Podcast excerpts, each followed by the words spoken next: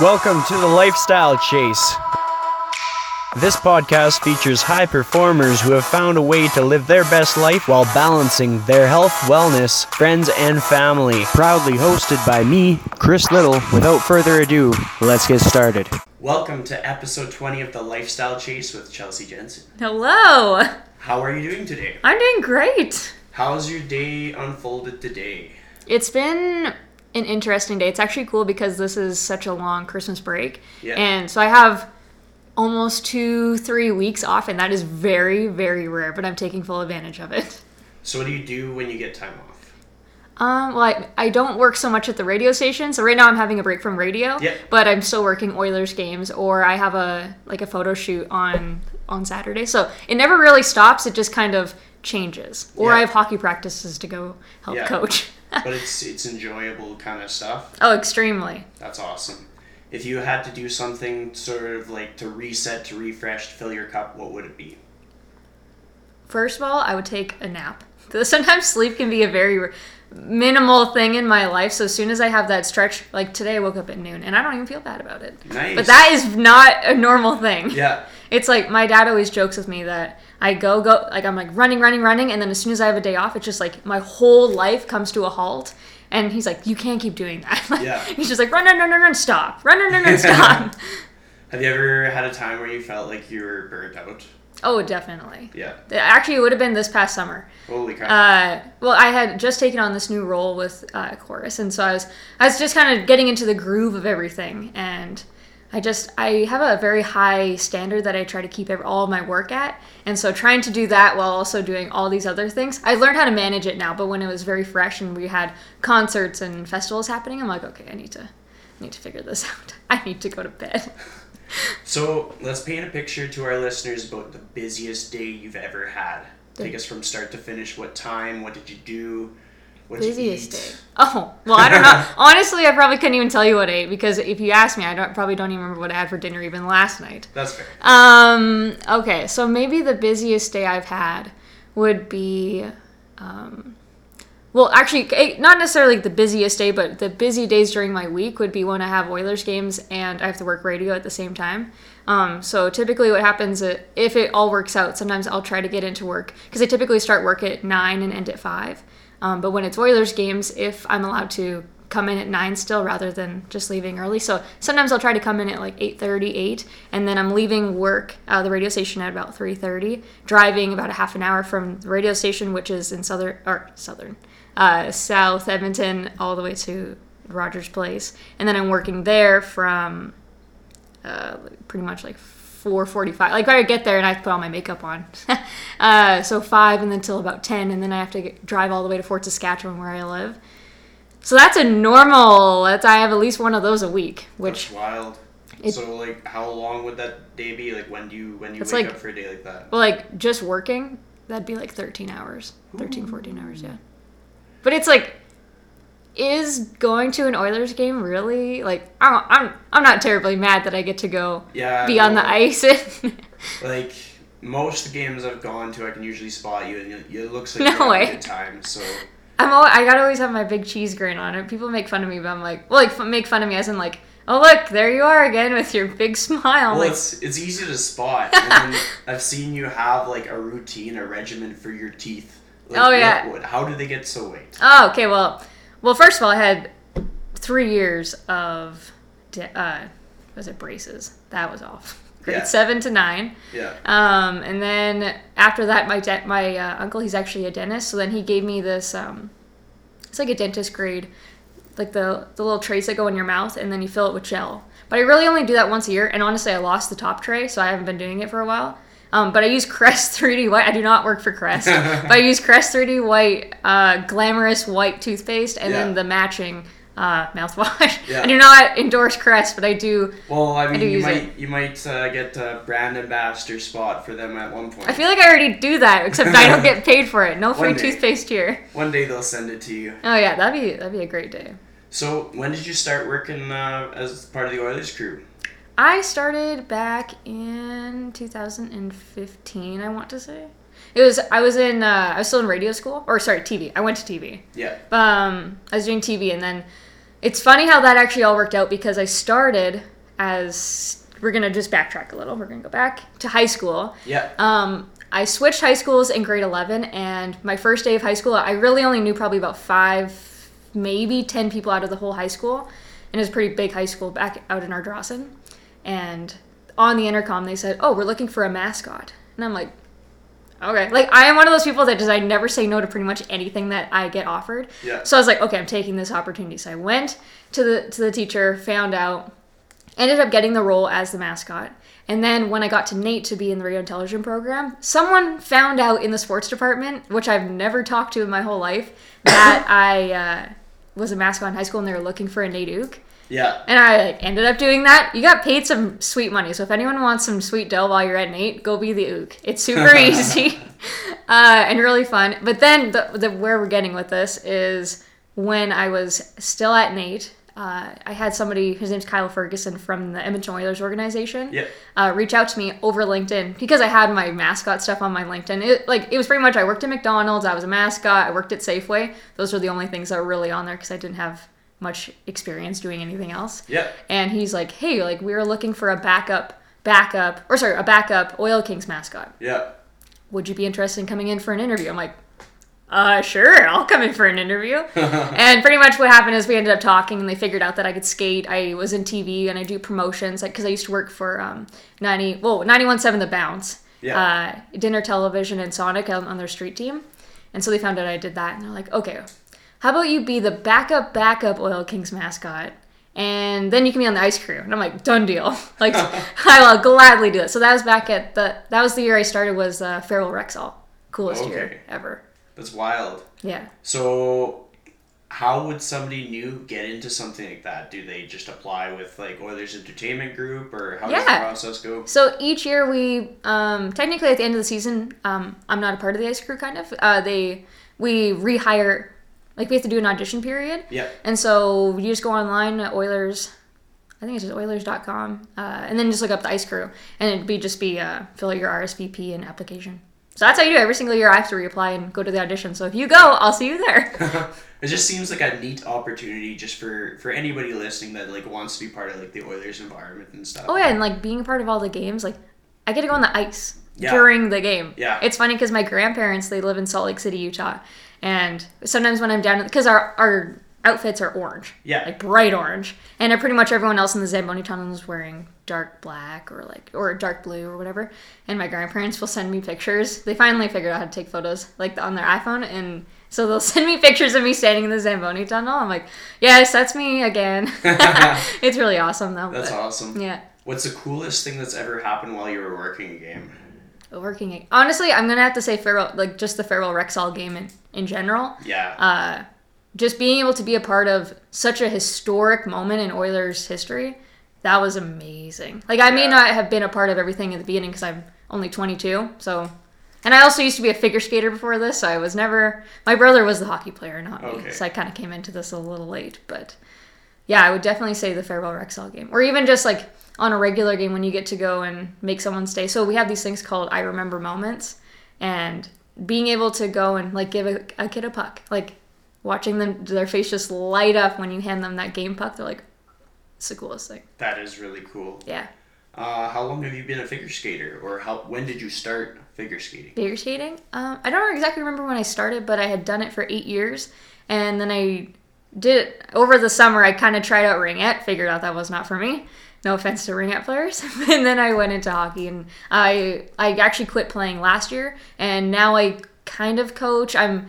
It's hard to be very super committed just because of all the other things that I'm up to, but Yeah, So- makes sense. eight years of uh, doing figure skating, and then eight years of playing hockey, and now this is like my ninth year of being a part of hockey. Yeah. Did you get pretty competitive in figure skating, or you just had fun?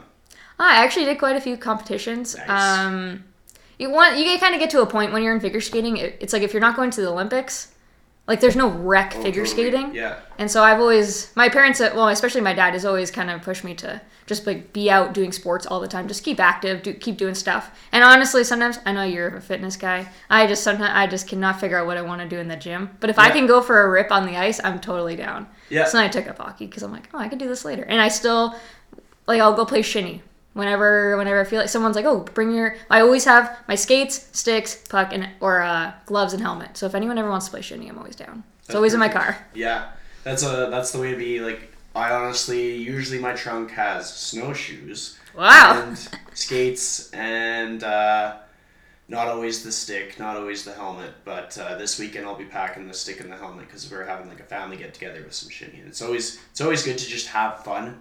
Not really worry about stuff, and when it's like in a rural rink, it makes it even better because you get that nice calm atmosphere. Somebody really biffs. There's no like neighbor kids looking out there. Like, hey, hey, window. what's happening?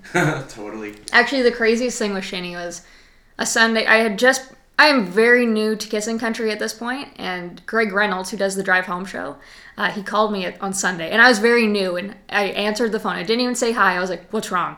Because I figured Oh. if they're calling me, there's something wrong. And he's like, "Kate, Chelsey, like chill. There's nothing wrong."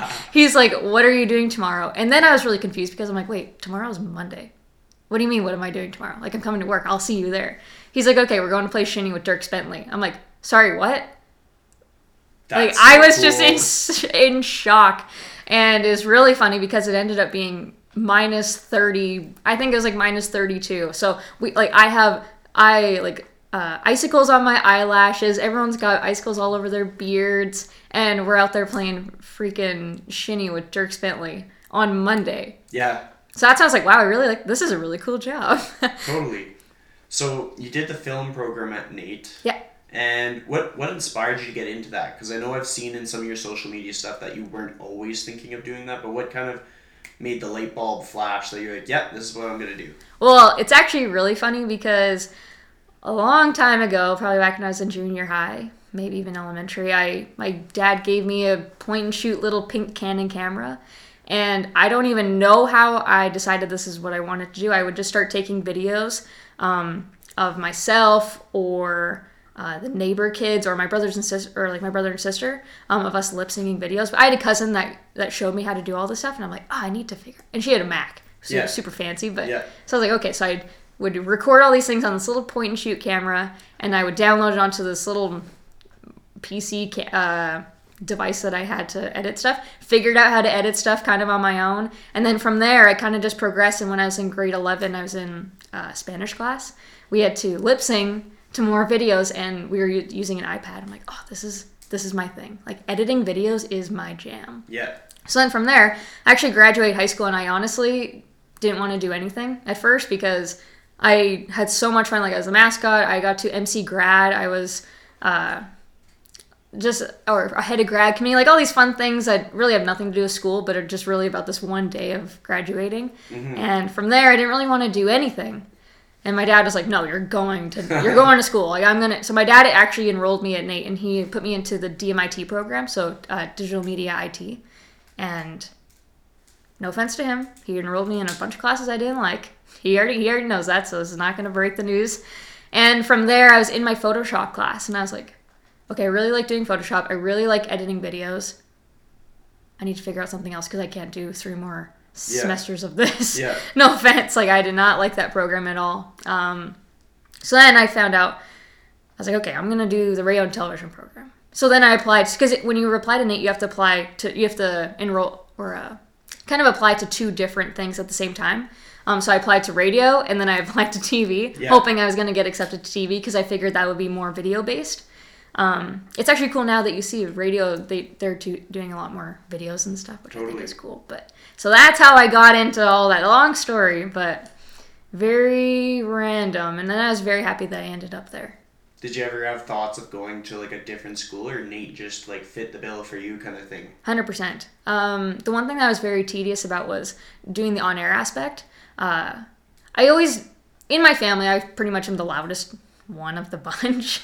Uh, so yeah, I never really had a problem with being on air, but uh, my teachers they kind of ended up because I knew that I really wanted to edit videos. That was just totally my thing. But then with all these weird lip sync videos, I like being on camera. I have no problem with that.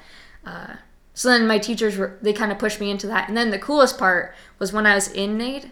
Uh, Brian Mudrick actually reached out to me. So Brian Mudrick from TSN, he actually calls he, uh, the Montreal Canadiens games Okay. and it was really cool because he reached out to me. And he's like, while I was in school, and basically ended up being my mentor throughout the whole thing. and really gave me a lot more um, encouragement behind being on air because he's like, okay, every single time you do an on air segment at NAIT, send it to me and I'm going to critique it. And when I, I was like, okay, if this is how it's going to work, you need to tell me, you need to be a a hole. That's what I told him. I was like, you have to be an a hole because if you're going to be nice to me and say, like, oh, it's all good, I'm not going to learn anything. So, like, you got to tell me what I'm doing wrong and what I'm doing right because I want to excel. I'm always ready to mm-hmm. rock. And so from there, he basically took me under his wing, and that's why I went to Lloydminster, is because he pushed me to that direction, which That's was awesome. awesome. Yeah. So like little things like that really probably set you apart in building up your career. Hey, Oh yeah. how do you think a person would get that mentorship opportunity? Just like a good attitude, or like Oh yeah. I think that being like- positive Yeah. is the best way you can go about anything in life. But I definitely would recommend LinkedIn. yeah, Um, I honestly wouldn't, because that's how I got the Oilers job was through LinkedIn, and that's how I got uh, Brian Mudrick was through LinkedIn. It was just I wouldn't have anything if it wasn't for that website, which I also am not paid to say that. yeah, yeah. Has any other social media platform been a catalyst for you, or is it mostly LinkedIn? Um, definitely LinkedIn in more of a business way, but as for like a personal branding way, I'm gonna have to go with Instagram. Yeah, Uh, I feel like I, if anyone follows me, I'm kind of annoying. I post a lot, uh, but there's just I just like spreading positivity or like sharing what I'm up to or Yep. And I think the thing with that kind of stuff is you're gonna have people that are like, no, I've had enough of this. But the people who are like, I love this, they don't care how much you post. yeah, it's and true. that's just we just have to own that. Because I know for myself, like, I I have a small following, but a nice following. Hey, everyone! uh, everyone starts small and they grow. Oh, totally. And what I like about the people who follow me now is like they're they're invested in, in who I am. So if I post like four times in a day, I, I definitely will try not to. But if I did, they'd Yeah. be like, all right, he's having a good day.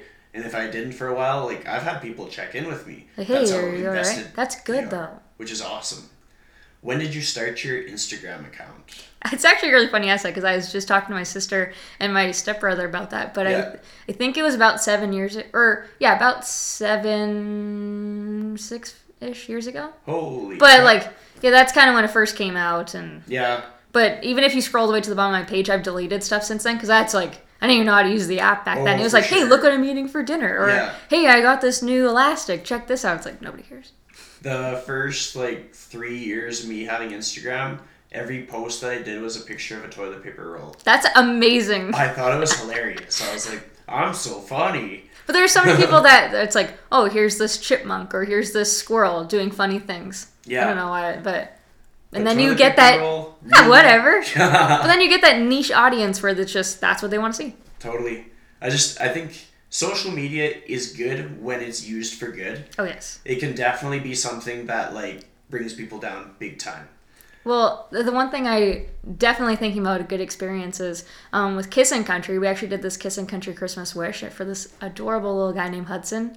Um, and uh, it was actually really cool because the the wish that we were granting them, we got uh, his Hudson Strong T-shirts because he's fighting. He was fight, uh, battling. Um, he had the flu, and then he ended up with H1N1 and had to get part of his leg amputated. And so we're we actually well Chris Sheets was definitely behind all this, but he got their his shirts to be put into United Cycle to be sold.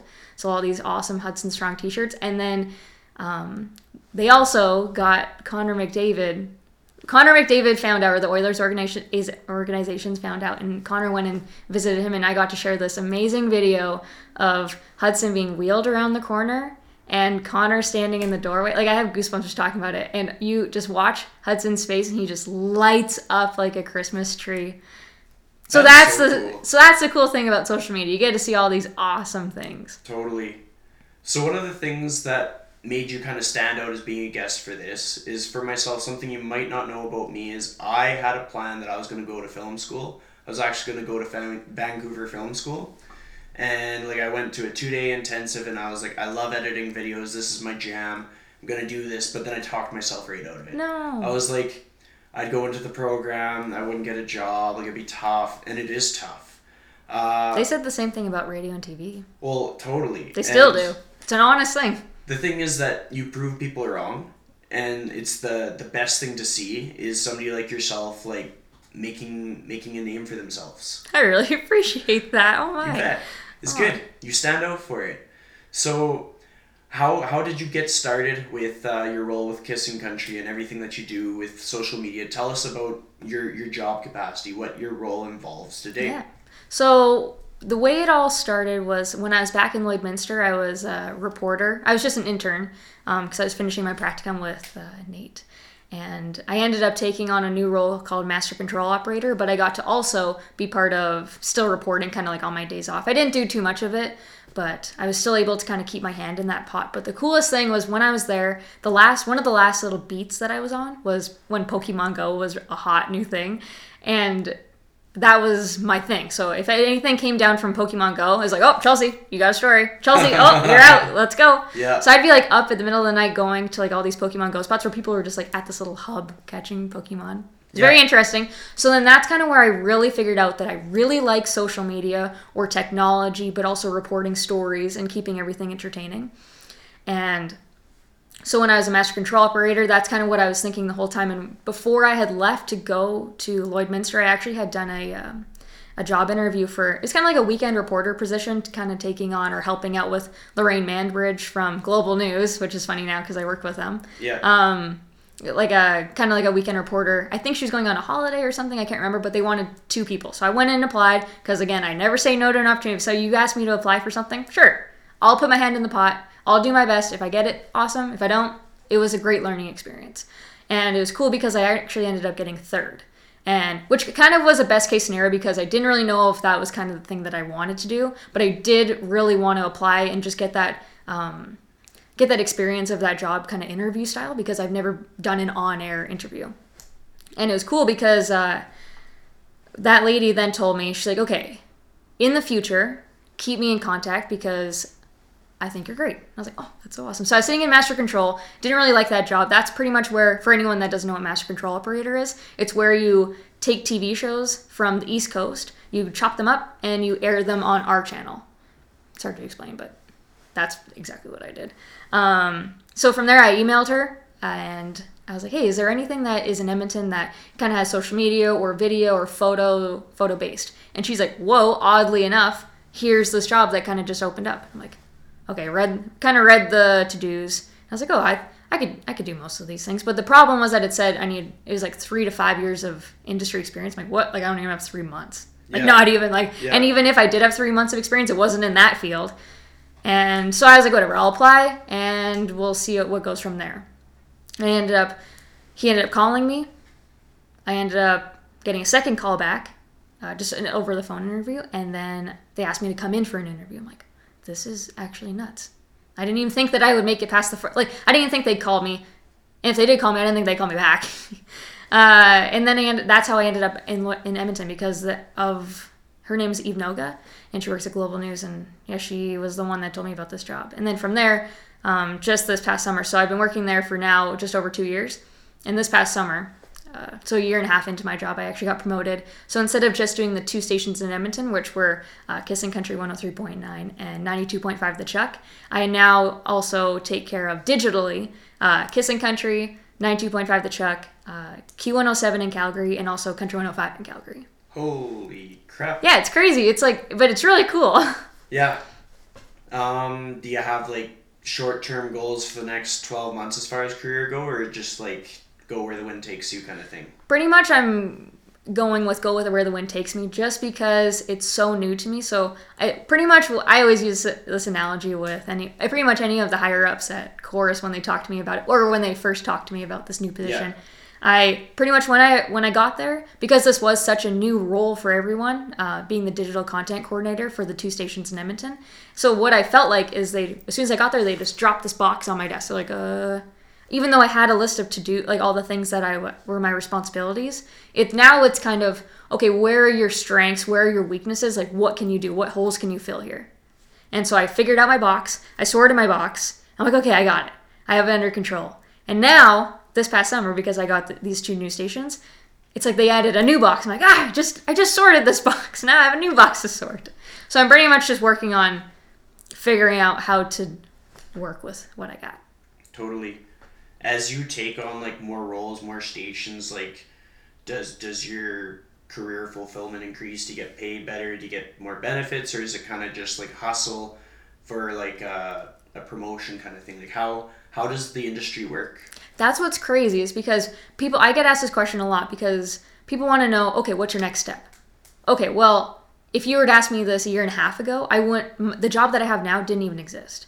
And also if you were to ask me 4 years ago, the digital content coordinator, that job didn't even exist. So honestly, I can't answer that part of the question because I don't know. Yeah. I don't know what actually lies ahead of me because I just got take I just took on these two stations. Um, so I'm pretty much just rolling with it, trying to do my best, always keeping my standard high and seeing where it takes me. Totally. What are the five coolest things that have happened at work? Whoa, five. okay. Okay, I'm gonna definitely have to go with uh, Dierks Bentley Shinny because Yeah. I love hockey and I love country music. Um, even though it was minus 32, and if anyone knows me, they know that I have a heater under my desk that I actually blew the breaker of because that's how hot I like. So yeah, the minus 32 is just not my jam. yeah. Um, second coolest would have been meeting Garth Brooks and Trisha Yearwood for the first time. It's it's crazy meeting them because they make you feel like your family, Yeah. which is nuts because obviously I've never met them and I definitely am like, oh my god, it's Garth Brooks, like They freaking out. have a really good aura about them. Oh, like, yeah. Any of the, the speaking interviews that I've seen have been like, that just makes me feel warm. Were like, wait, are you talking right to me? Yeah. Did you just say my name? Yeah. Yeah. So it's really cool. Um, and then I got actually got to end up meeting them. Well, seeing them again when they came and were helping out with Habitat for Humanity in Edmonton, and also meeting Jimmy Carter, like President Jimmy Carter. Yeah. That was crazy. I'm like, Yeah. But it was crazy because they actually ended up putting they had to put lines on the ground where I couldn't walk over because you weren't allowed to get too close to them, which that was just wild to me. So all these crazy things. Um. Okay, three. This is tough. It's hard to narrow it down. Um. Honestly, I just want to keep saying because there was three instances where I met Garth Brooks. Yeah. So I just want to say all three of those. Okay. This is actually a very hard question. But it's cool because you've had so many cool things happen, so Yeah. I know you have fun. I It's know. just a matter of picking through them. Uh, okay, well, one of the uh, this one has nothing to do with uh, country music celebrities, but I'm definitely have to go with the first time I got to meet Chris Sheets. Uh, I will never forget this moment because it was my very first meeting ever, and I've always listened to Kissin' Country, huge Kissin' Country listener, Yeah. and I'm sitting in this meeting. I've never met Chris and he walks in. I'm sitting in the chair, just any chair in this boardroom. Yeah. And he walks in, straight face, so straight face. Yeah. And I, I have this like magical image of him that like, oh, this is such a nice guy. You're listening to him on the radio. He's like, you're in my seat. I was like, I honestly almost crapped my pants. I was like, oh. He's like, oh, I'm just kidding. And then since then, he's always just like, he'll always like punch my shoulder and call me kid or like, because I'm the same, also the same age as his kids. But it's just like such a funny dynamic. He's like my work dad. That's what I think of him as. Well, it seems like he really like looks out for you, kind of thing. Just from Oh, what I can see from the social media and stuff, and the banter back and forth, it, it's neat Yeah, to exactly. see such a supportive like work environment. Oh yeah, and like I got a Christmas card from Jack Sweeney, and I I opened it up. And I almost started crying because she's like, "Thank you for always encouraging us to be more positive." I'm like, "What? Like I don't. It's not like I ever do any of this stuff. Like this stuff is just because I want to do that." But when people like when you just told me like me doing like my goals, you notice I'm like, "What? Like people notice this stuff. I just do it because I want to." And when Yeah. people reach out, I'm like, "That is really that is really cool." Attitude sets people apart. Like that. That's kind of why I want to promote it. I want to tell people like being yourself and just having a good attitude, no matter what life throws your way, is going to set you apart. Whether it's fitness or whether it's radio, Yeah. TV, anything. Well, especially when we live in like a Kardashian kind of world. Totally. Where everyone just kind of wants to fit this mold. And it's like, no, Yeah. break the mold. Yeah. Be whatever you want. I was a mascot. That's, That's so weird. awesome. I'm five one and I was a mascot. That's like the perfect build for a mascot. Oh yeah, like that would that's like the perfect build. Do you ever go to a Rush game when we had the I- Edmonton Rush? Saw a bunch of the video highlights and never made it to one, which sucks because Oh. they were such a good team. They were good. We lost them. Yeah, but what, they're in Saskatoon now. Uh, yeah. Yes. And Well, they're they're- selling out the Yeah, selling out. That's awesome. But they have a mascot, and so the mascot, I think the jersey had a one on it, Okay. and then they had another mascot which was a one and a half, or what, just a half. I'm like, that could have been me. Yeah. I could have been the half. Missed opportunity. I know. I was volunteering selling 50-50 tickets. That's the reason why I was in there. Nice. Yeah. What's it like selling 50-50 tickets? Is it a pleasant experience or does it ever get like agonizing? Uh, it's pretty fun, actually. You just, I feel like I'm a pretty loud person, so when you get to stand there, and it's not like I really knew, especially back then, I didn't really know anybody, so you just stand there and yell, get your 50 50 tickets here. Yeah, And- I guess that. yeah, it doesn't even matter. And then you end up having like chats with random people, and I love talking. Yeah. you Yeah. haven't noticed. Yeah.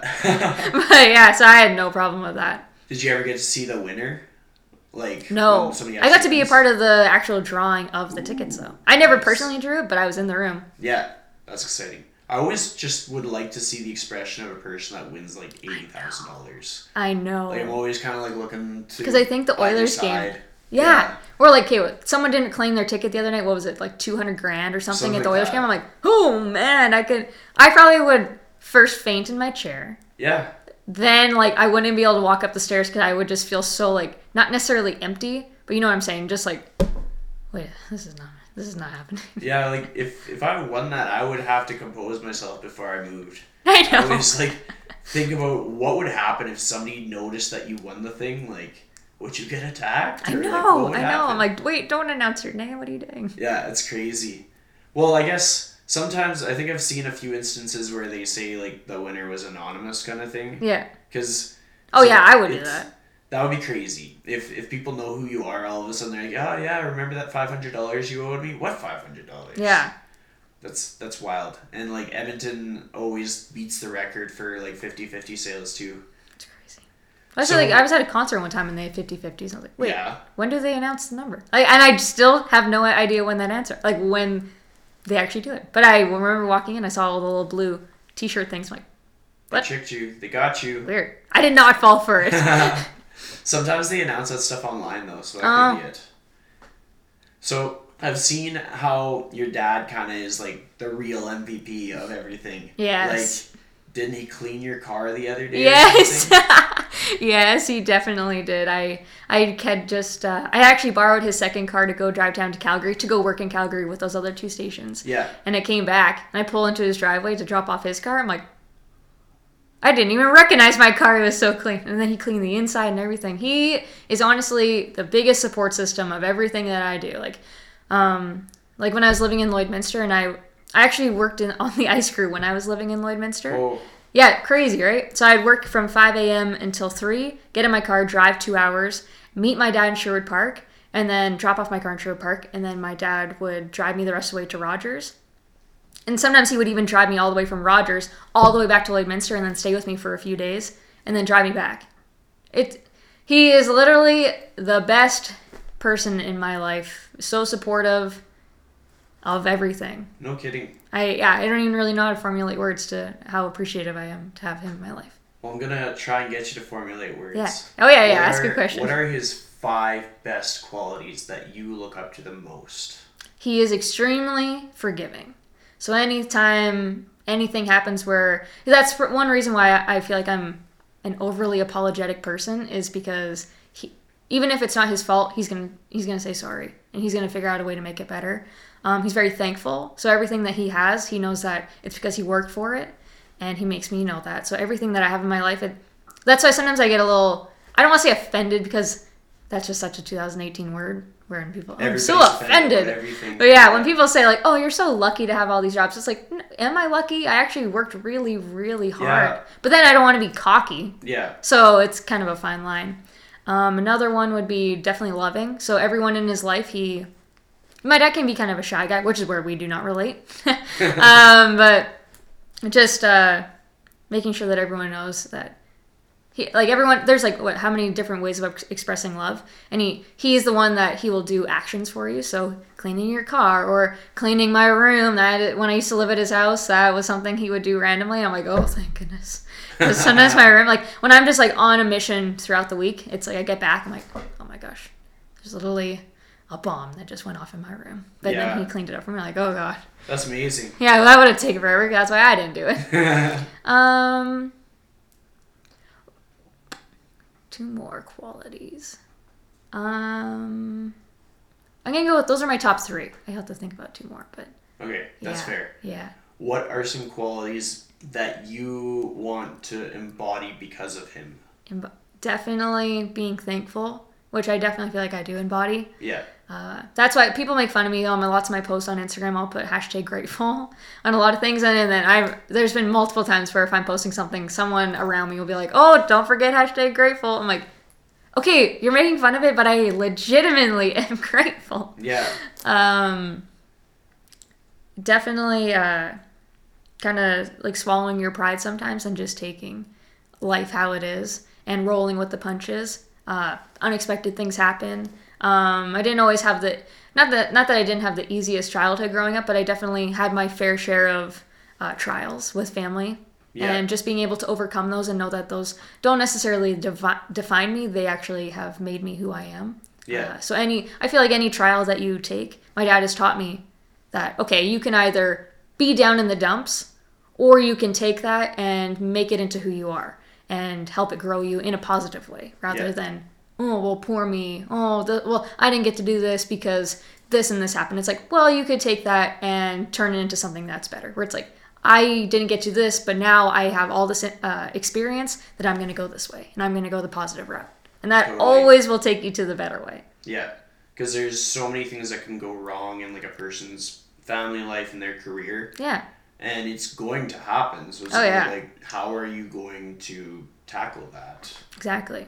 And that that goes back to attitude, just how much it pays off just to have a positive attitude. Like, think about the times when you probably had to like do something for free to further your career. How has your dad supported you for that kind of stuff? Oh, he's definitely supported me financially. Um, well, especially he put away a lot of money. Him, my, my mom, and him actually put away a lot of money for me to go to school, which is awesome. So I, Yeah. I, so that was the cool thing is I got to start out and I got to try a different program and realize that wasn't for me. Yes, that was probably sixteen hundred to two thousand dollars, but that was money that they had saved up for me. So the fact that I was able to not necessarily waste that money, but use that money to figure out what I wanted to do and end up in radio and television. And then from there, he just says it, like, um, a couple things. Oh, I got to well, I got paid for a couple things, but like sometimes you don't get paid a whole bunch of money. Yeah. And I'm also living at his house, so he's helping me pay for that. But I got to work on like the Amazing Race Canada, so we, they paid us. They didn't pay us over like a ton of money, but they paid us a bunch. And I was a student, so any money really helped. And the fact that I had my dad to lean on, where it's like, hey, uh, can you help me with my gas or pretty much anything I needed. My dad's like, "Yep, I got you." As long as you keep working hard. Yeah. That's kind of his mentality about that. All that. Yeah, and really it kind of seems like you owned up to your end of the deal. Like so many people don't have that work ethic to, to carry out their side of things, and it's like, oh yeah, here you go, here you go, here you go, and the person just ends up being lazy. Oh yeah. But your work ethic is pretty good from what I can Thank tell. you. Yeah, which is I- awesome. I definitely think that whatever you end up, all the work that you put into is what you're gonna get back. Yeah, Or even if you get half of the work, the the stuff that you get back from what you put in, that that's even better. Well, I mean, sometimes we just have to accept that what we put out into the world, we're not always going to get that same amount back. Mm-hmm. Yeah. But we're not going to get anything if we don't put anything out to the world. Exactly. Like uh, just It's all about attitude. attitude. totally, that's going to be like Attitude our is gratitude. reoccurring theme. Attitude is gratitude.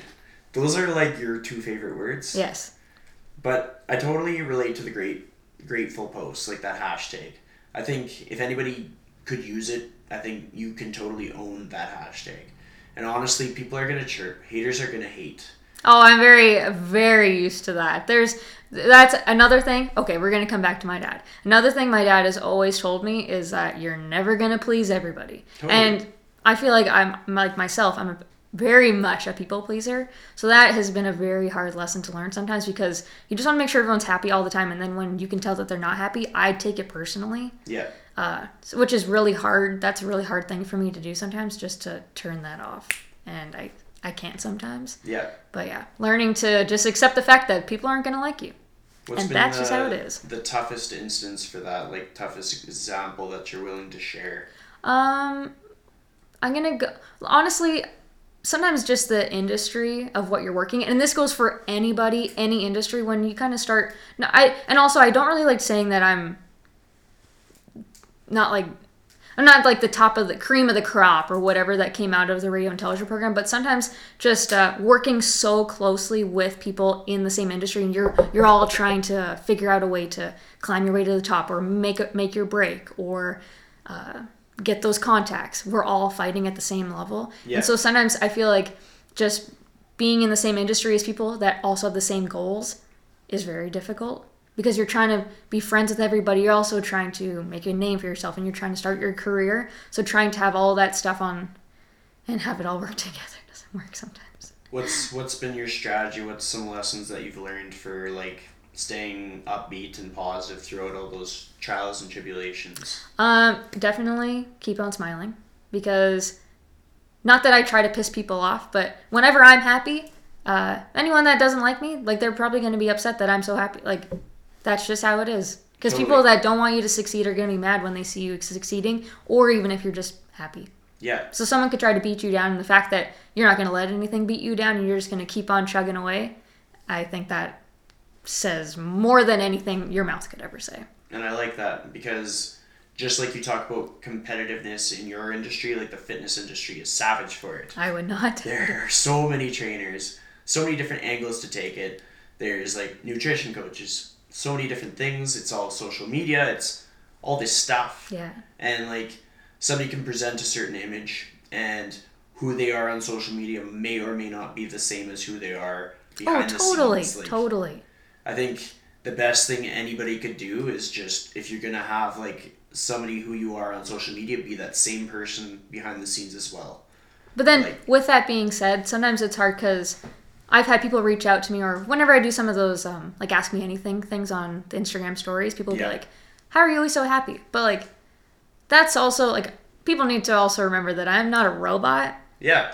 Do I cry? Hell yes, I cry. Yeah. Am I gonna post about that on Instagram? Absolutely not. No. That's I don't think that negative things like that should be shared on social media. Some people may be mad about that, but uh, I just think that what on social media you should be putting your best foot forward all the time because that's like your resume. Because like my job, which was super funny to find out, but a year into my job, I was told that not only did they obviously read my resume and my LinkedIn that I attached together, but they went and they watched my YouTube videos. Yeah. And so that's me singing to Michael Bublé and doing a whole bunch of different lip singing videos or even like my NAIT TV demo tape. So they watched all those silly videos, but anyone can find you on social media. And if you've got like half naked pictures of you on there, if that's not like your brand, like if you're trying to be like if you're trying to get a job, sometimes your employer's not going to like that. Oh, totally. So I think you always got to keep it clean, keep it positive, and keep it professional. Yeah, yeah. And like even people who post their vulnerability posts and stuff that's sad, that's it's fine for them to do that. It's Oh, basically yeah. like a line where like what are you comfortable with sharing? Because some people are and some people aren't. Oh, and it's totally your your call Yeah. on everything. And then I think the angle that I think is most important is if you are like a bundle of joy and super positive and supportive of people, it's great to be able to meet them in person and see that they generally are like that that is something that they do that they are going to these events that they take pride in like the helping sick kids that they aren't just like ah that was that was a stupid moment in my career you know like Yeah. and I think with yourself like I can totally tell that that's who you are like on camera and off camera which is great Appreciate that. oh, thank you. And I then- didn't come here to get my tires pumped. Well, you're, you're so genuine when you get your tires pumped. Like Oh. you're not just like, oh yeah, I hear that all the time. Because No. like, I've, I've seen when you put out like the the ask me questions things on Instagram, and people are giving you lots of compliments. There's also like a ton of dudes trying to slide in your DM. that's, that's another story. But, like, oh gosh, yeah, that is so. Okay, but I have to admit, some of those people that are asking me to hang out, those are girls. Oh, okay. Like, but like just wanting to like hang out or like be friends. Oh, totally. Yeah, which Yeah. I'm like, wait a second, those aren't all guys. it's really funny to see. It is funny. I'm like, holy crap. I Like, should I've- repost the one where like that guy who's like the basketball or the baseball one, where it's like, oh sorry, I hit a homer, just swinging by to pick it up. I'm like, and then I had to reply. I'm like, if you you just took the second to write that. Yeah. First of all, you sent me a baseball emoji, and then you wrote this hilarious write up to follow it. Yeah. I all I said was, "This is the most creative DM I've ever received." Like, not saying I liked it, not saying I didn't like it. I'm just Yeah. saying this is very creative. Yeah. And then he replied with, I don't even remember the player, but he he was throwing the basketball backwards, and he went, it almost went in the net, but didn't. And I'm like, he's like, this is what I expected it to be like, but now you're actually replying. Like, oh my, this is awkward. Now I don't know what to say. yeah. Did the conversation stop there? Did Oh yeah, going? it Yeah, stopped there. It stopped. Yeah. Yeah. He goes to like, well, not to like sue him, but I mean, I already did post about it. But he goes to like U of S. I'm like, how do you even know who I am if you go to University of Saskatchewan or Saskatoon or whatever it is? U of S. Where is that? I think that's a sketch. Yeah, I think so. Yeah, Probably. but I'm like, uh, this is weird now. You don't Yeah. even live here, so I don't even feel bad about not replying. That's wild. Who would you say is like the the biggest segment of your followers? Is it mostly females, males? Oh, it's males. Oh, yeah. I've looked at. I have my profile set up as uh, as a business. Yes. Just so I can, just so not like I'm trying to target anyone, but I do because my job It- at Kissin' totally part of your Country job. Is sense. yeah. I Yeah. love analytics and Yeah. figuring out like how long do people watch videos for because I get to figure out all that information. Yeah. And so that's why when I structure my videos. Um, that's why I'll put a little teaser at the beginning of it, and then the opening slide, and then the video, Oh, just to get them hooked. Yeah. Yeah, but it's totally a learning curve. But yeah, my Instagram is very, very male dominated. Yeah. Makes sense. But it's like I feel like that's any girl. Yeah. Honestly, like what if you don't have your your business set up or your uh, profile set up as a business, then you just don't know. But I guarantee you, most of them are guys. If especially if you don't have a girlfriend or if you don't have a boyfriend. Yeah, yeah. For for myself, like I have mine set up as a business too, because like honestly, most of my uh, new clients come from Instagram. Yeah. That and funny enough, Central. Like No way. I've, I've had yeah, because I saw you at Central. I'm Yeah, like, wait, but you're awesome. you're working hard. So I was like, oh, okay, I'll talk to you later. I was hustling, and then like I got back to that spot, and I was, "Where'd she go? Oh shit!" yeah. Dang it. yeah. Oh yeah. But yeah, like that that night for for an hour of each shift, sometimes I have to do busing, and that can get pretty wild Yeah. because like everybody's drunk, and Yeah. you're a grown ass man picking up some empty glasses. You're like, oh like, gosh. Oh, here we go again, trying to bulldoze through the drunk people. But it's it's cool to see people that like I'm connected with on social media and stuff because like then you can actually start those conversations. Yeah, like this is the longest in-person conversation we've ever had. I know, This is crazy. and we we've chatted lots on social media and stuff. Yeah. Like you've showed me like how to do cool titles on the Instagram. Oh yeah, stories. yeah, yeah. I remember that. I was like, that's so handy. It's honestly so cool. Yeah. Like I, I didn't even think about like doing each letter individually to make it look nicer and then I've, I've done that trick sometimes but it is very time consuming. Oh yeah, and the thing is, you have to kind of envision it before you do it, or else you're like, ah, and I gotta erase and do it. But then you have to individually drop each one in the trash can. I'm like, oh. yeah. sometimes I'll just restart. I'm like, oh, this is too, this is too much. What year would you say you had the biggest surge of followers with your with your Instagram? Oh, I'm gonna go with. Um, it might have been back when. Okay, either when I started uh, working at Kissin' Country. I actually used to have an app, but then the app now they make you subscribe to it. So I, I'm like, oh, I'm not paying seven dollars a month to see all my followers go up and down or whatever. Oh, that app is like bad. Yeah, you get so So addicted to watching all this stuff. And I'm like, or like you see people that you know, you're like, why'd you unfollow me? And then I'm like, no, Chelsey, don't be petty. Don't DM them and ask because you know? I'm like, oh, so I don't even look anymore. But I would say that the biggest following that I got was either when I started Kissin' Country or started at Kissin' Country in 92.5 The Chuck. Or just because they're like I do a lot of stuff on social media with them, Yeah. which means I get more content even for my own because I'm always behind the scenes. And either when uh, we were still allowed to, uh, uh, in the Oilers, we're not allowed to post too much on social media anymore, but maybe when we were allowed to still post. Oh, okay. Yeah. Nice. Yeah. Nice. Was it exciting for you or you're like, meh? As a girl, uh, when I first started on Instagram, like watching everyone's following go up, it always was kind of a little bit of a game. Yeah. Not like a, kind of like a personal game. Where you're like, Yeah. oh, I have all these followers. Like this is so much fun. Um, now it's kind of uh, learning how to target them, or kind of not because I work with mm, uh, four radio stations, and I always Yeah. want to post the things that they w- they would find relevant, or that like with my own personal brand, I guess you could say. Uh, I find that pictures of me doing something always end up working better than just posting a picture of scenery. Yeah. So it and that's the hard part is sometimes I feel very vain doing that, but Whatever works. but it gets you followers and and then that seems vain talking about it like that, but For, Also, everything's a business. It's, it's okay because this is your like this is how you put food on your table. Like, Yeah. This is your job. So as you're learning and you have a good attitude, you put out a good message that's positive for people. So it's not it's not a bad thing. I know Like, I'm like ah if you were one of those glamorous people putting out a message that you're only cool if you wear like this bikini and oh yeah I know this Yeah. is annoying. that would suck. But the message is good. Like this However, is this jean jacket that I'm wearing is my sister's. nice. nice. yes, I was walking through. I'm like, can I steal your jacket? Okay, bye.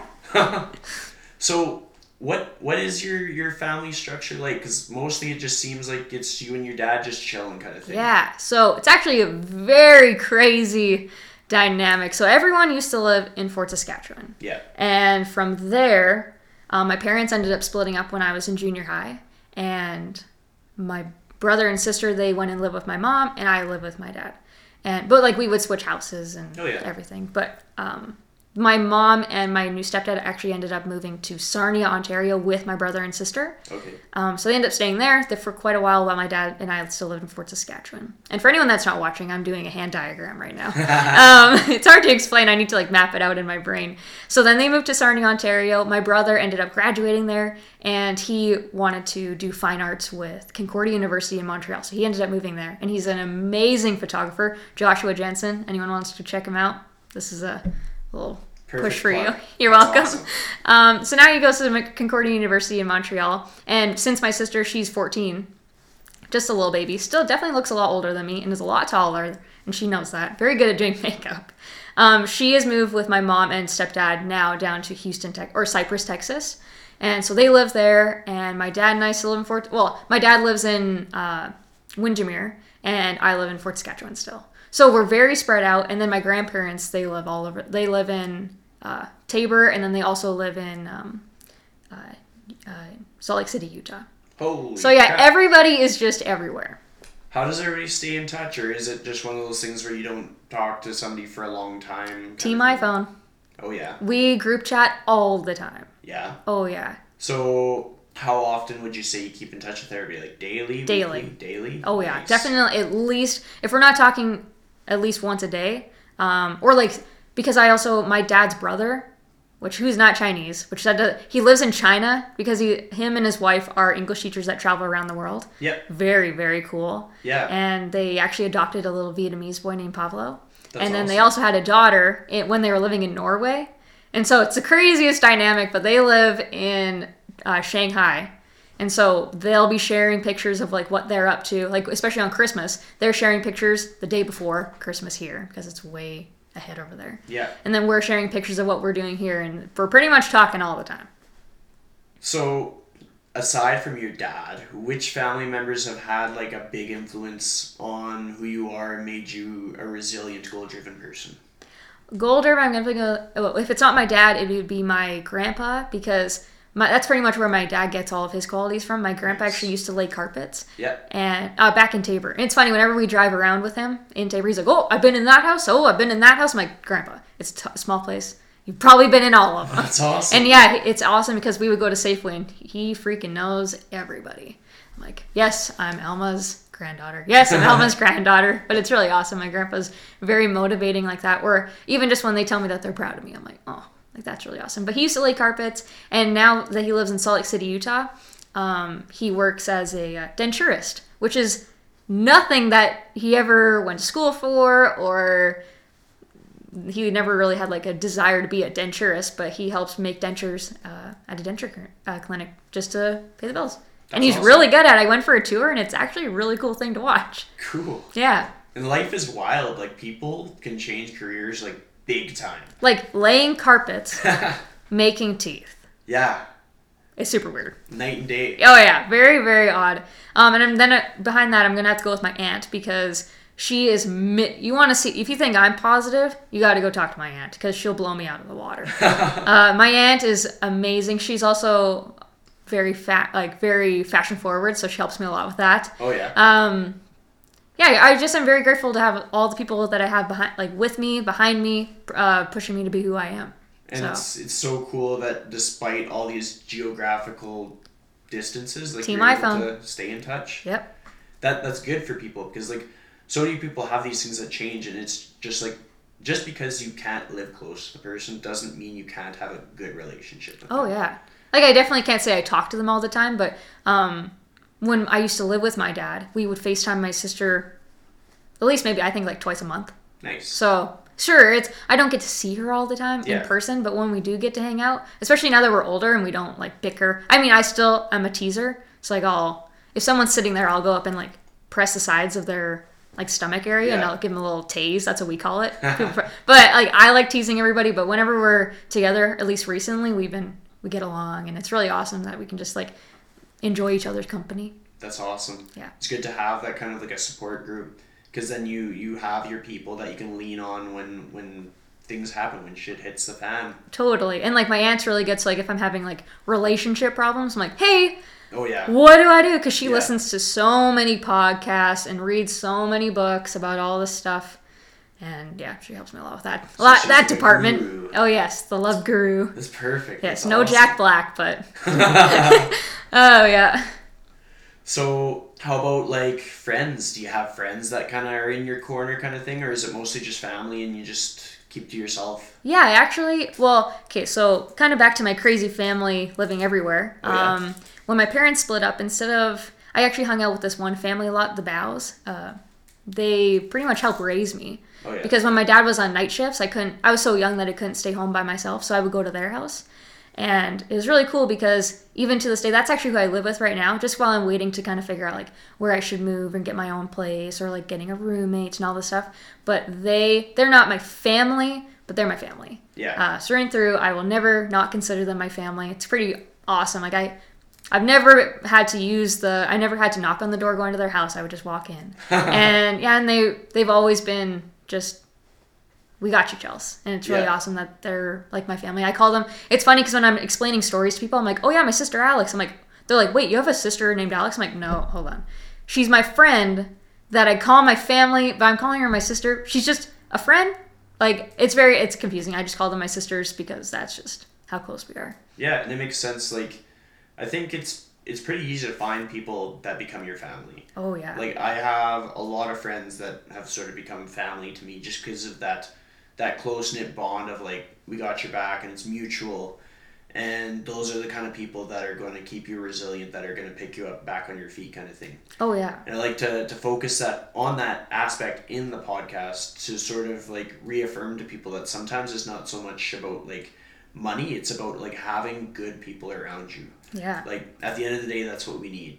A hundred dollar bill is not going to make you feel better. Yeah. It's having like really good people that make people feel better. And I think that if this world would be a, a very different place if everyone would just build each other up rather than trying to tear them down. Yeah. It's actually really cool. Um, kind of just talking to what you just said. Uh, last night, I was actually stopped at the gas station, and uh, that has nothing to do with that. But I was at a gas station, and I just flipped open my phone because I might I just naturally go to Ins- Instagram, Yeah. and this new empowering women uh, account that was started up in Edmonton. It just they posted a thing that says, "What does it mean to you having it all?" And I normally I'm not I'm typically not one to reply like big sentence like big paragraphs or sentences at all really on posts, but I had saw that nobody had commented anything yet, and that really kind of hit me. I was like, having it all to me would mean you're happy. Yeah. And people like, and then people are like, oh well, you need to have money, you need to have a car, you need to have a place. Yes, I understand that, but like, if you can have the bare minimum, and you can be happy and grateful for everything that you have in your life, I think you have it all. yeah. I don't think I will never. This is where my dad comes in. I will never think. I will never associate having it all with having that fancy Mercedes or living in a mansion or uh, having a boat or all these crazy things or going on these crazy vacations. Do I love vacations? Yes. Like any, like any other person, Yeah, I love it. But I don't think that you need to have all these luxuries to be happy. I know, never think that money buys you happiness. Agreed. Agreed. We're on the same page there. Like I have a borrowed jean jacket on. Everybody borrows something. Yeah. Ironically, this shirt I'm wearing is a hand me down from one of my best friends. Oh really? So I can relate to the whole like this wasn't mine to start with, but now I'm wearing it today. yeah, yeah. Or like, or uh, or sometimes the best is when people they're like, "Oh, where'd you get your shirt?" Or I'm like, "Actually, I got it on sale." yeah. like I, it's a big name brand, but I didn't pay that money. Well, I mean, Winners. Winners is the place to go. That's where like the diamond in the rough clothing is found. Oh yeah. Talking about vacations, what's the coolest place, the most memorable trip you've had? And it doesn't have to be far away. It can even be close. Ooh, this okay. Memorable vacation. Um, mm, mm, mm, mm, mm. I'm gonna go San Francisco. So my family and I we went to San Francisco. Actually, no, that's a lie. I take that back. That was okay. That was the best family vacation. I went to San Francisco. The best vacation I've ever been on was with my sister friend Alex Yeah. and our friend Daleen. and we got to go. I'm a huge baseball fan. Not so much. My everyone kind of makes fun of me because I cheer for every team, but Yeah. so they call me a baseball enthusiast. So okay, I'll take it, whatever. But uh, we got to go to two postseason uh, Yankees games at Yankee Stadium, and oh, I get so pumped just talking about it. But that was electric because that wasn't our initial goal for going to there, but we uh, we ended up just at the games because they happened to be at the same time, and I was like, oh, perfect. And the funny part was that they've been they've those two have already been to New York, and they're like, oh yeah yeah, let's go to both games that are in New York. And I are and being a sports fan, I'm like, those are gonna be so expensive. Yeah. And it was funny because I ended up I got the first tickets and I was like, okay, are you guys cool with paying? It was like I don't even remember. It was like hundred plus American. They're like, Yeah. what? Normally the tickets are twenty dollars. I'm like, no, you don't understand. It's postseason baseball. This isn't the same. Yeah, and then we ended up going to two games. So I don't know how we managed that, but we ended up going to two postseason games, and I also they wanted to go to Coney Island later in the trip, which for anyone that doesn't know, it's amusement park. And I was like, okay, well, being a sports fan, I don't really want to go to Coney Island, so you guys can go to Coney Island, and I'm gonna go to a Rangers game by myself. And I made two great friends when I was there. Holy So crap. yeah. So, what lessons did you take away from that trip? Oh, that even if you go on a trip and you want to do something on your own, go for it. I think that if your friends want to go do something else, you go do your own thing. Because Yeah. there, if I were to have left uh, New York and been like, oh, I really wish I would have went to Madison Square Garden, that would eat me alive. Because that was the coolest building ever. And Yeah. the coolest part about it is that I actually have this really good friend. His name's Jeff from. Uh, he lives in New Jersey actually, but he works for NBC Sports. Yeah. And he was like, okay, if you're going to the game, come beforehand, and I'm going to take you on a tour of the NBC Sports, uh, like the desks and where their master control area is, which is the job I used to do. Yeah. So I get really nerdy when I talk about all that stuff. But he got he let me take a picture on the desk, and we're like, where the NBC Sports Rangers guys sit. I'm like, wow, this is freaking cool. That's so wild. But like to anybody else that isn't in like TV or like doesn't care about sports or whatever, like oh a desk, whatever. I'm like no, you don't understand. but then it was even cooler because like, when I was at the game, he's like, hey, make sure you're paying attention to the jumbotron during the first uh, part of the game. Yeah. I was like okay, like. I was gonna watch anyways, but now I'm definitely watching. And I'm standing there, and then all of a sudden this big screen comes up, and it's like Rangers welcome Chelsey Jensen. I was like, "Whoa, what? This, is this actually happening?" That was the coolest thing. Did you get it on video? Yes, I have videos and pictures, and because he also had his friend that was sitting up in the media area take Oh, a picture in case I missed it. Yeah. Yeah. That's awesome. Yeah, it was really cool. How but did you become friends with him? Uh, I'm gonna go social media. Nice. I think it might have been LinkedIn again. yeah. But yeah, and it's crazy. This this uh, I, I don't remember when the when they hand out the awards, but he actually just won an Emmy. Yeah, I know, really crazy, right? Holy crap. Because all of a sudden I saw a picture of him. He's holding this freaking Emmy. I'm like, yeah. wait, is this actually you? Like, I know this. I'm looking at you, but is that actually what's in your hand? Is this a fake? Is this Yeah. Halloween? Is it April Fools? What's happening? Do you ever learn like new tricks to to improve your your craft from from friends like that? Absolutely. I think that, um, especially, it's a blessing and a curse that I love talking, but it's helped me so much because of all the networking that I get to do. Yeah. It's like when even when I'm at Rogers, I'll be walking around and pretty much like, hey, hey, hey, like security guards, uh, media people, pretty much anything. I'm just like chatting, but I think that being able to watch or even just follow on social media and see what other companies or people are doing, and then you build from that. Totally. So everybody is just helping everybody.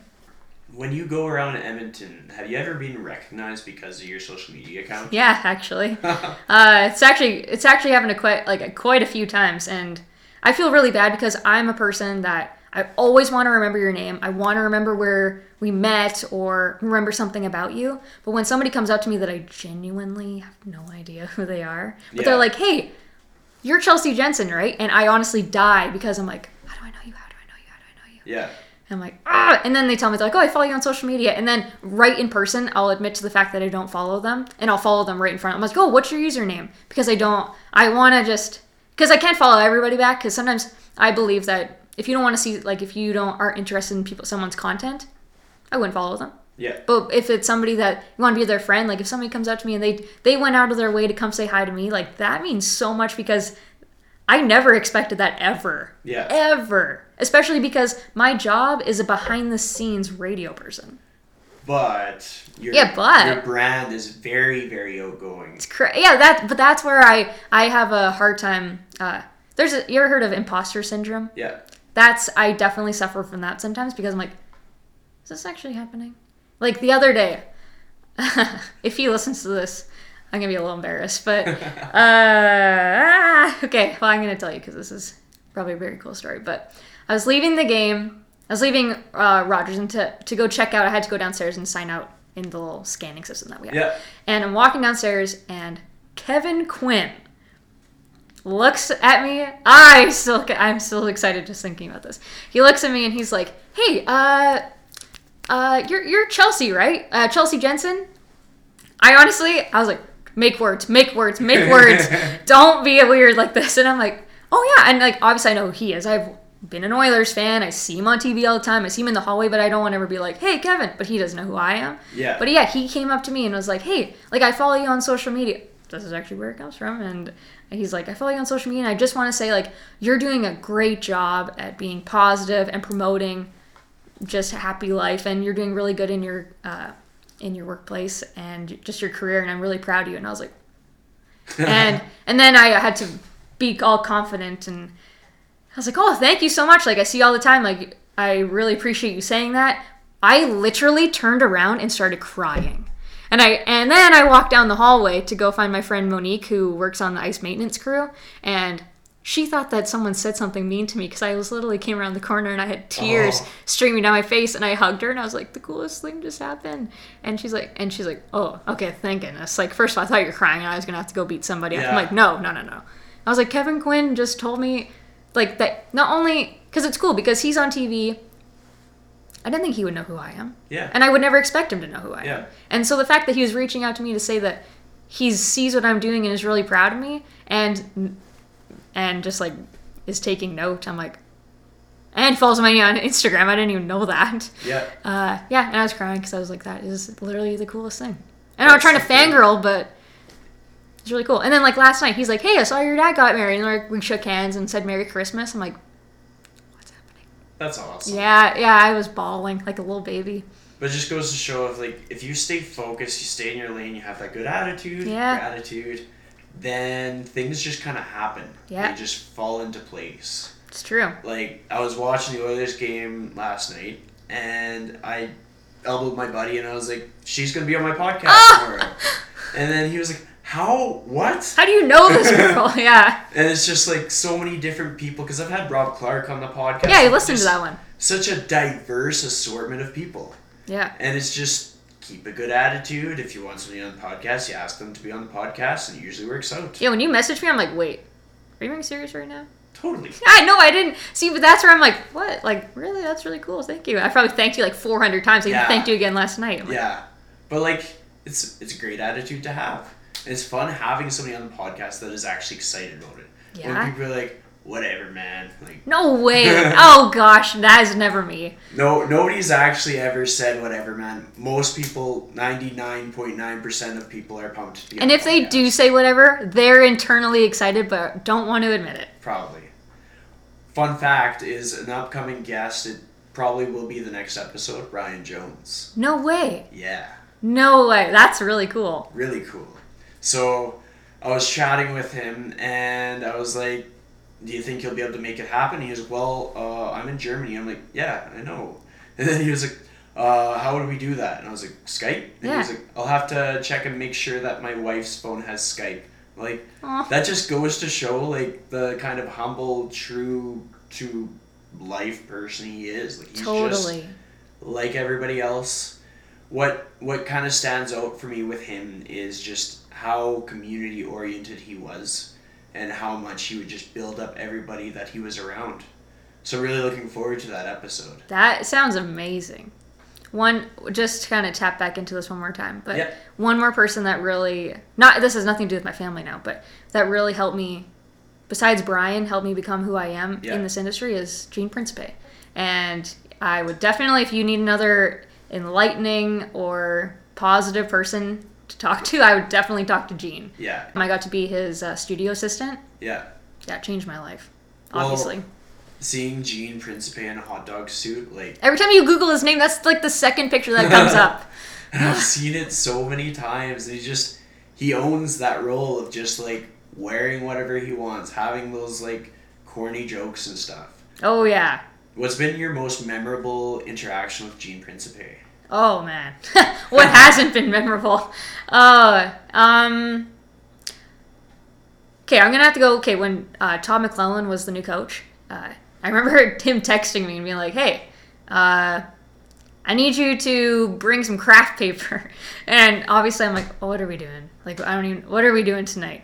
But he was doing the, the Todd father scene, and he even brought in a trumpet player. And Gene is inter like starting the game but talking like the godfather and i'm sitting there like i had helped him make all these little props that were behind him i'm like what is happening but it's just like it's so funny because that's totally up my alley i'm like this is awesome so, so the fact that he's breaking that mold and doing whatever he wants to do obviously within constraints Yeah. but uh yeah just watching him do his thing it's crazy or um we had uh chris colabello from the blue jays come on one time which i was like because I love baseball. I'm like, really? what? Yeah. No, no, I have like professional Chelsey, professional. That's fair. Yeah. Uh, but yeah, seeing him and him, him and Gene talk, and I'm like, what? Like this is crazy. And I got to Gene told me the script that he was gonna uh, that he needed to read, so then I wrote this script on a giant uh, like poster paper. And so being wa- watching that and watching them interact and it's also just cool seeing somebody that's so positive and be so high in their career. I'm like, that is so cool. Like you don't have to be, not that you, not you don't have to be rude. You Nobody's rude. sell but out. You can yeah, just be normal. Just be you. goofy. Yeah. It's I- awesome. it's really cool. Yeah, he is. Yeah. Oh, great guy. Hopefully he listens to this. Yeah, hopefully he listens. well, I'm kind of hoping Kevin Quinn doesn't listen to this. uh, he's gonna see me and be like, Chelsey, come on. That'd be awesome. So we're gonna wrap it up. We're gonna go to the last question that I ask every guest. So if you could give one piece of advice on how to authentically live your life to the fullest, what would that piece of advice be?